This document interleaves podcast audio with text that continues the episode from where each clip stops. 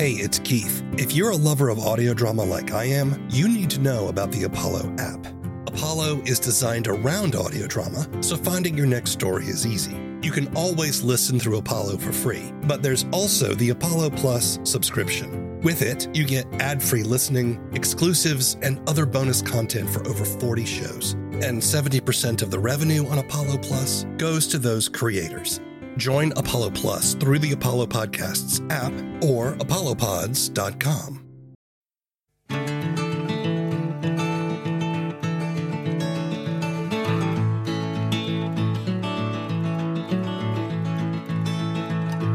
Hello, and welcome to the first episode of a podcast about audio drama and the creative process.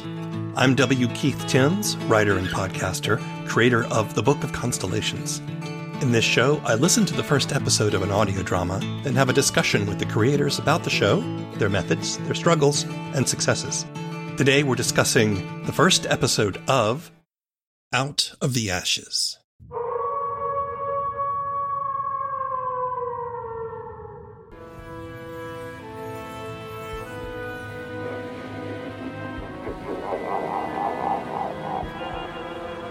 I assure you, they exist. Out of the Ashes is an epic horror fantasy created by Vincent C. Davis. The story takes place after a science experiment gone wrong causes the Yellowstone supervolcano to erupt and plunges the world into darkness. And then, all the mythical creatures we thought were just stories appear in the wake of the disaster. Monsters are real. The shadows can hurt you. Magic is everywhere. Out of the Ashes explores this world through the experiences of a group that must learn to navigate this new world or be lost to it. Davis wrote a series of prologue episodes that introduced the characters and set up the world, the first three of which will form our discussion. I spoke to Vincent remotely from his home in Camden, Delaware. Tell me a little bit about yourself as an artist and how you came to make Out of the Ashes. I got my start as a theater major actually at Clark Atlanta University. And from there, I did a bunch of musicals. I actually started musicals back in high school and just wanted to keep it going because I enjoyed it so much and from there went to college uh, majored in theater. And then before i got in college the way that out of the ashes started is there was a writing competition for a scholarship and i wrote the ending because it was a short story. I wrote the ending for out of the ashes for that scholarship. So background in theater why did you want to get into audio drama? I got into screenplays and I started writing scripts. And so I wrote like two or three scripts. I was doing plays at the time and I really wanted to get into movies, but you know, it's so hard oh, with yeah. everything trying to get into movies and TV shows and all of that. And I had these scripts just sitting there. And then eventually I listened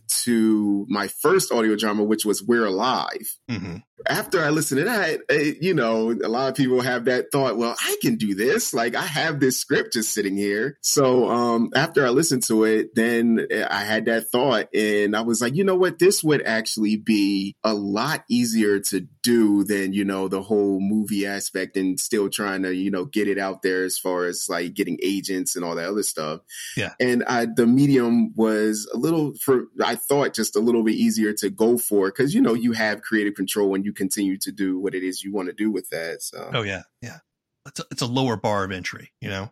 Yes, exactly. Right, um, and because you do retain uh, your own creative control, and you don't have to answer to a studio. I mean, you don't get studio money either. But exactly. but yeah, that, that definitely does uh, hinder some things when moving forward. But yeah, tell me about Out of the Ashes. What the story means to you. Tell me about it in your own words. So, one of the biggest things for me is that whenever I read lore or something from around the world, I got this big book of mythology, a couple of them actually. Then also, I was like an avid watcher of like Supernatural, the TV show. And yeah. so, from doing all of that and reading all of that and watching that show, for me, Out of the Ashes kind of like fills a void that I wanted from the show. Uh, I wanted there to be more of a world aspect to it. So for me, Out of the Ashes scratches that itch for me as far as like bringing in the lore from all around the world and bringing it together and showing that, you know, out, out from all of these stories, there's some sort of truth to it. But what if from instead of the story that we know, this happened? You do have a lot of different supernatural elements we don't really get a taste of that until the fourth episode of the prologue, where Dr. Walters encounters a poltergeist. But we got poltergeists, and I, I think you've got vampires. Or? Yep, the military people encounter the vampires. Well, everybody has their own stories, uh, what they encounter first. The military people encounter the vampires. David and Chris and his friends and his family, they encounter the werewolves. And of course, like Dr. Walters, like you said, has the poltergeist going on with it. Yeah. That's really an interesting approach do you bring in mythology and creatures from other cultures? Yeah, so this season, the the season finale, there'll be something from other from another culture, and then season three, it really has a ramp up with being in a different country. I'm I'm curious. You said it this scratches your itch in terms of the epic scale, right? Yeah. Of, of what you're doing. Uh, what is it about monsters and the supernatural that appeals to you? I, I, enjoy the stories for the most part. Whenever I hear about something new and I read the story, then I always wonder. Like I said before, I always hear there's a, a grain of truth in every story. It always uh, sparks my interest to know, well, what is the grain of truth in this hmm. story? Like, what, where did this story originate from? One of the, the, the major things that happens with me whenever I hear about one of these stories, eventually I always have like this weird dream about it. And it's weird because, you know, a lot of people when they have a dream, they'll wake up and it's just kind of like out of their head. They forgot it. And I always remember exactly what happened down to the smallest details. Yeah you said that out of the ashes came from a dream? Yeah out of the ashes um, did come from a dream. When i originally wrote it uh, i had this recurring dream about my mother actually. One day i would wake up I would hear something in the kitchen and I would get up, walk down the stairs, and I, I could hear the eerie music. And as I'm walking down the stairs and this music is going, I go into the kitchen and I see my mom behind the counter. And when I call out her name, nothing happens. And eventually mm-hmm. she would look up at me I would feel something like I actually felt something in my body that made me realize this wasn't her. Then I would have to run away. But every once in a while, she would catch me and I would get electrocuted and I could feel the shock running through my body. When I originally wrote the story, that was the ending now that's not the ending to the series, but yeah, that that was the original ending of it. You call it an, an epic on your website. And yeah. yeah, epic stories are stories that take place over time. Either the main character or characters, they go through a series of trials and events, usually to sort of reveal who they truly are. So then we've got a, a series of characters that you write, and we meet them in the prologue. It's Dr. Walters, Dave Rockwell, and then Tanya. We have shifting perspectives. We have uh, events unfolding over a long period of time. I mean, this definitely is epic in that sense. I'm thinking of like The Stand, or I'm thinking of Walking Dead or or Dune, you know, something like that. What attracts you to this epic style? I think you said it best. Uh, it's like an overtime type of thing, and it reveals different personalities and different things that happen within people. And as the story unfolds with Out of the Ashes, we'll actually see more of different personalities uh, being revealed with a lot of people within the story. Each season brings on a lot more characters, a lot of different people that reveal different things about the main group of people within the story. The thing that really attracts me to it is just the the idea of all of this lore and the trials that everybody has to go through to stop what's really going on. You could have written a story that takes place in the same thing, but kept it to one perspective, right? But you chose instead to sh- to shift across these different perspectives. That's kind of a challenge, right? That's it is. Yes, it definitely is. You must really find something valuable in that perspective to set yourself up like that. What what drew you to that particular kind of writing? I really like the idea of telling the story from it's like a world thing. Mm-hmm. So I wanted to bring in like different lures from around the world, but everybody's going to have a different perspective of what each lure is and how they approach each thing. Yeah. And so when I did start writing this full on story, I wanted it to showcase not just one perspective, but the, the, the fact that there could be someone that is a medium. Somebody else could have like a pyrokinetic ability like Danny in the story, or someone else could have uh, a skeptic personality and don't believe any of it and continually mm-hmm. just say, oh, this isn't real. I wanted to make sure that I had a way to touch on all of that. like you said, it is definitely difficult. I bet. Because uh, when yeah. I'm writing the script, I am, when I write it and I'm writing a interaction between different people, I have to put myself in not just their personality, but in like a dark space to understand how they're reacting and what they're going to say to these different things. I think it's also a challenging from a writing standpoint, just from keeping all the storylines, you know, yes. together and keeping them organized. I'm also thinking like that's a lot of different characters to cast and a lot of different actors to work with. Exactly. Uh, how do you approach those challenges? So I didn't have any background in audio drama or anything else like that. The first go at it was difficult, but now during this season, I got this big board that I have a bunch of thumbtacks on with papers oh, yeah. sticking up in it. When I'm writing the the season, I will do like a murder board, I guess some people call it, where I have everything up there. And then once all of that is done and the season's written, I take it all down and then I put up everybody's characters or different scenes up there so that way I know what I've gotten so far who what else I need from other people or anything else like that. So that way I try to stay as organized as possible. Well, let's see, you've got plans for several seasons, right? Yeah, so I have plans for at least six seasons. Wow. Mm-hmm. How is it working with actors? I assume you're working remotely. Yes. It, has been a, a challenge uh, just because, you know, uh, with the pandemic going on, everybody has lives, continuing their lives and work and all that. So I just try to work ahead. So whenever I need something or we're on like episode nine right now, I try to be done episode 11 so that way I can finish, get started on other things. But yeah, it's definitely been a challenge. I know with the next season with the new characters that I have, I'm trying to get more of local actors in order to be able to control more things as far as like the sound and everybody having like the same sound quality. You do a voice in, in the show? Yeah, so I play uh David in yeah. the show. We meet him in the prologue. He's a businessman. He's got a wife and child. We meet him just after some sort of big presentation. And then the eruption of the super volcano. Oh, come on, get moving!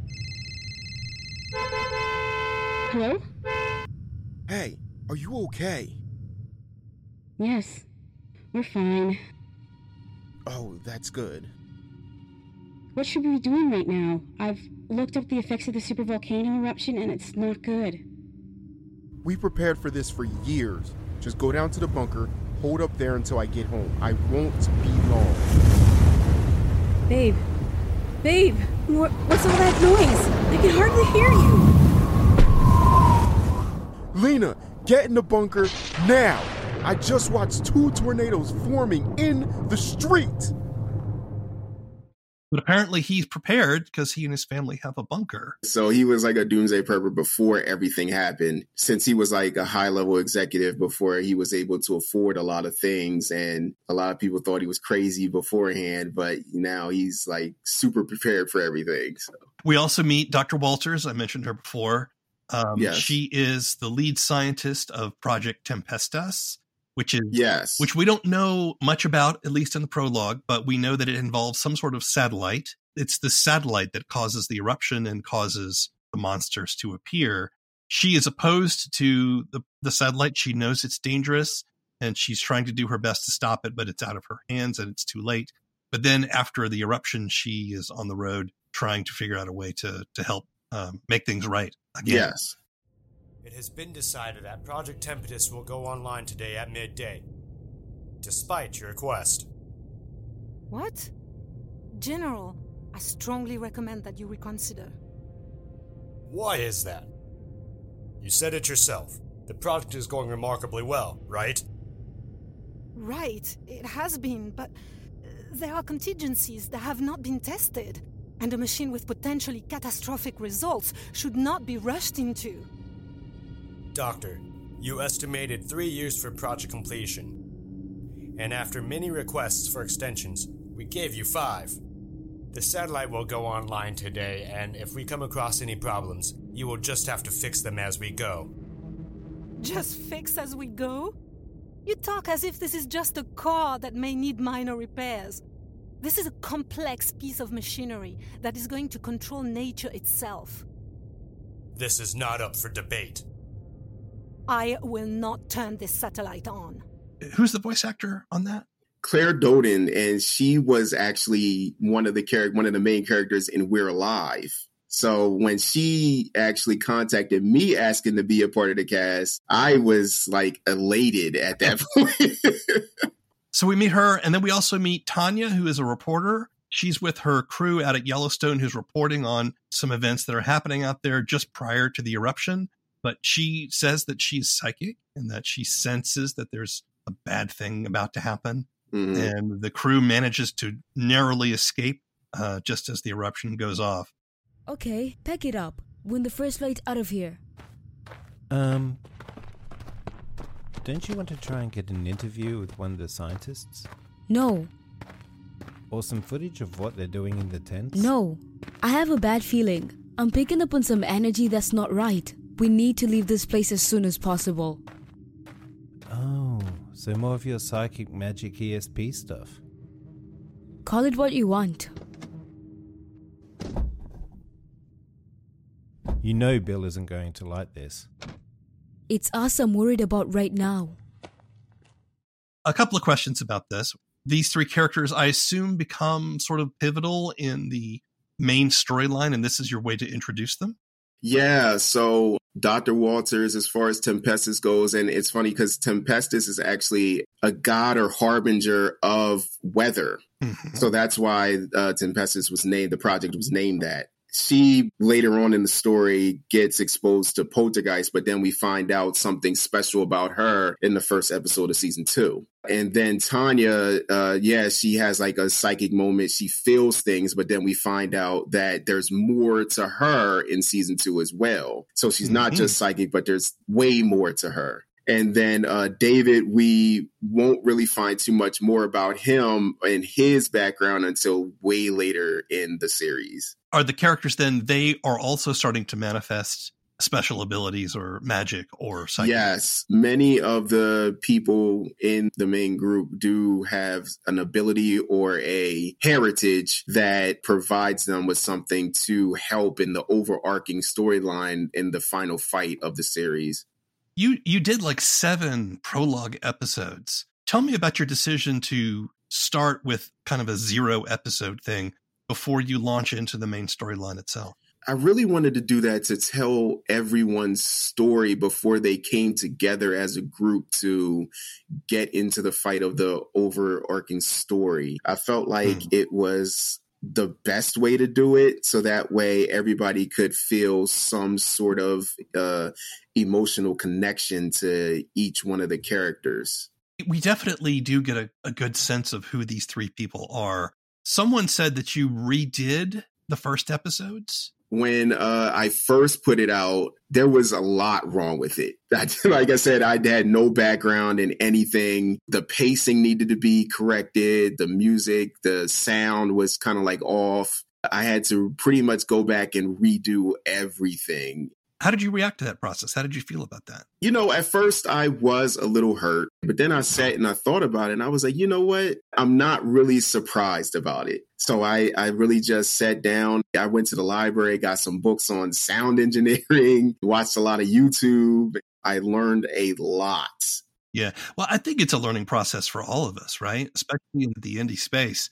There's stuff that I had no clue about when I was starting out and so I was I had to learn a lot. So it was watching YouTube videos and asking questions. Yeah. Figuring it out. But I think that's that's actually kind of nice about this space too, is that if you make a mistake or if you learn something or you think I can do this better, and I want to do it better now. Yeah. You can go back and you can make those changes. You can, you know, you can you can fix them and that takes some stamina. It takes uh, exactly some it takes some focus to be willing to go back and say, I'm going to redo this and then actually follow through. So good on you for that. Thank you. Thank you. Yeah.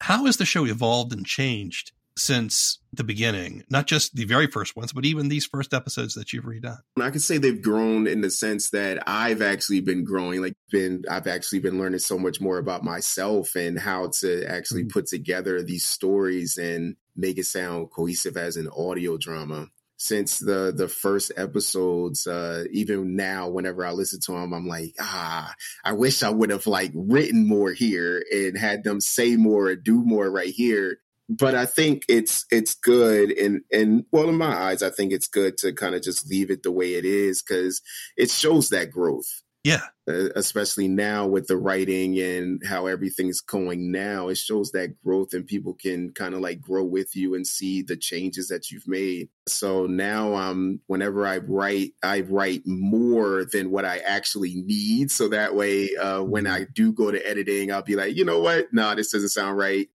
I'm glad I'm able to just cut this out instead of being and then saying instead of saying, "Oh, I actually need this now," so and then going back and having them re-record. You got a grant to do some of this. Yes, show. the grant was through the uh, Delaware Division of the Arts, where the state I live in, when I applied and, and got it, it was in the middle of the pandemic. So when they told me about it and why they were giving it to me, they said it was a great medium since uh, no one could go to theaters at mm. this hmm. point. When they got it to me, that was a huge help because I really wanted to start paying the actors. So. Uh, yeah. Uh, that's you know that's actually pretty smart because I don't know uh, maybe I'm I'm wrong here but I don't know that a lot of people consider grants as a yeah. way to earn money for doing this. You know, we think of Patreon and crowdfunding and things like that. Mm-hmm. Um, yeah, I've actually, I think I, I, told someone about it that was asking me about it. One of my coworkers was asking because they was thinking about starting an audio drama. I was telling them that you know grants are a great way, especially with the division of the arts and wherever you're at. And this goes for anybody, wherever you're at, the division of the arts, wherever you are, uh, they have money that they're willing to like give out to people to do things like this. Whatever artistic outlet is out there, they're always looking for something new. So it's a good thing to try. Well, I mean, theaters do it, right? So Yeah, exactly. What do you struggle with artistically speaking? Well two things. One is uh, i actually started trying to create my own sound effects mm, yeah. because there's always something new that i need to try to do with uh, the sound and the soundscape and get, trying to get people into the story but luckily i have friends who are in the music industry and they are continually giving me things because they they love the story so they're continually giving me things to help me out with that and then the second thing is perfectionism. I, uh, whenever I'm working on an episode, I tend to be such a perfectionist. I almost don't want to be putting out the episodes because I'm like, ah, oh, this doesn't sound right or this doesn't work well or something like that. And uh, eventually I just have to tell myself, hey, it's fine. It sounds good. Put it out. it's okay. That could be a never ending exactly. Yeah, because yeah, it's always something to improve. Exactly. Yes. You know? Yes. I listened to it probably about 40 times before I put it out there. And after a while, I I just get tired. I'm, I'm, tired of listening to it, so I'm like, you know what? It's fine now. There's nothing else I can really do. Uh, I can relate to that. Um, yeah. yeah. I mean, I don't think of myself as a perfectionist, but I do like, there's certain things that I'm like, okay, I don't have to nail everything perfect, but there's like, I need these things to be perfect. Yes. And, and I listen to my own stuff a lot and I listen to it after I publish it a lot because I'm still like, wait a minute, it's out there. Or then someone will say something about one of my episodes and I'll like, I need to listen to that because I yeah. want to make sure I understand uh, what they're talking about. But yeah, at some point you just got to say, yeah, it's fine. Yeah, uh, yeah, and that's I I have to do that to myself a lot because, like I said, so many different things in these new episodes that it's just like all right this it it gives the the atmosphere that i want it's not going to be the greatest thing because i don't have all of the professional sound equipment and all of that so just put it out how do you measure success You know, when I first started, I, I guess I did what it, like everybody or a lot of people do is the numbers, right? Yeah. You're always looking at the numbers. But now it's it's more so a feeling like I've gone more internally with my success. Like if I am happy with what I'm putting out there, then I feel like I'm successful. And then if there are people out there who are interacting with me and saying that they are enjoying the show, that just makes it even better. Yeah. Now, every once in a while, I still look at the numbers. now, as long as I'm happy with it and I'm telling the story that I want to tell, the episodes sound good to me, then I that's how I feel like I've become successful with it. You got seasons coming, you've got a lot of storylines, you've got shifting characters and shifting perspectives, you've got actors to work with. That's a lot of work. Yes, um, yes. Tell me what keeps you motivated? What keeps you coming back? I thoroughly enjoy writing and I didn't realize that how much I enjoyed it until I got the notebook with this story in it because the that notebook had I think it was like seven stories in it that I wrote and the the whole notebook was filled with these stories. Once I started writing the script for Out of the Ashes, uh, I realized how much I enjoyed it, like going to these different worlds and writing these different personalities and telling these different stories and bringing it all together for one whole story, even though it's so many different people. I, I think that really is what keeps me motivated. Just the idea of being able to share this with the world. Whenever I have a conversation with my wife about the world and what we're here for, it's all it always comes to that fact that everybody's here for something. Mm-hmm. And I feel like one of the things that I'm here for is to be able to tell the stories that I have.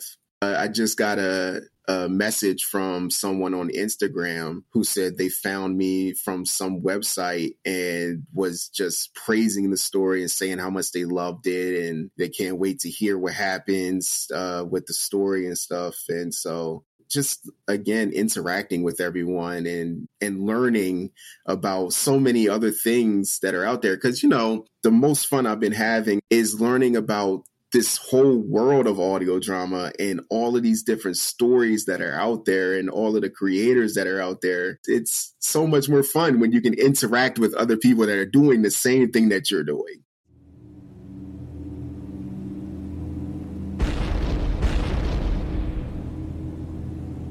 What the hell was that?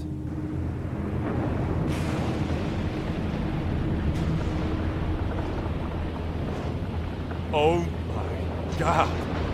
Look out the starboard window! What's going on? Where's that giant cloud coming from? I think Yellowstone just erupted.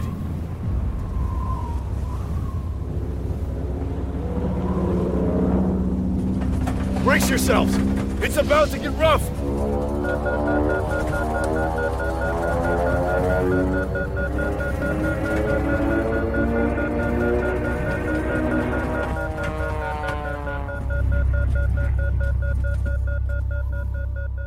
Out of the Ashes' epic scale and ambitious storytelling will resonate with fans of shows like Supernatural or The Walking Dead.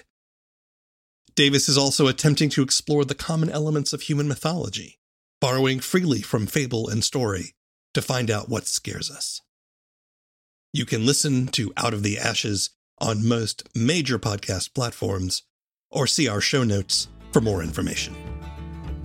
The first episode of is written and produced by W. Keith Timms. All opinions expressed in this show belong to the people who expressed them, and not necessarily to anyone else. The theme song is Mockingbird by David Mumford. The show's webpage is thefirstepisodeof.com. If you're an audio drama creator and would like to be on the show, send an email to thefirstepisodeof at gmail.com. If you like down to earth sci fi audio drama, check out my show, The Book of Constellations, wherever you get your podcasts. Keep telling stories. It's the only way we're going to get out of this mess. Until next time.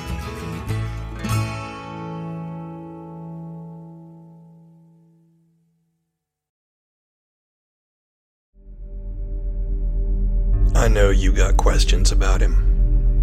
Where did he come from? How did he do all those things they say he did? Was he a terrorist? Was he crazy?